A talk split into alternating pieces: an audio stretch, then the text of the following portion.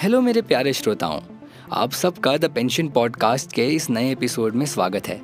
आज का fin term है ग्रेचुइटी जब एक एम्प्लॉई किसी कंपनी में काम करता है तो उस कंपनी का एम्प्लॉयर अपने एम्प्लॉय को एक स्पेसिफिक अमाउंट देता है फॉर इस ऑफर्ड सर्विसेज़ एंड उस अमाउंट को हम ग्रेटुइटी कहते हैं। अक्सर ग्रेजुएटी उन्हीं एम्प्लॉयज़ को मिलती है जो एक कंपनी में पाँच साल या उससे ज़्यादा के लिए सर्विस प्रोवाइड करते हैं।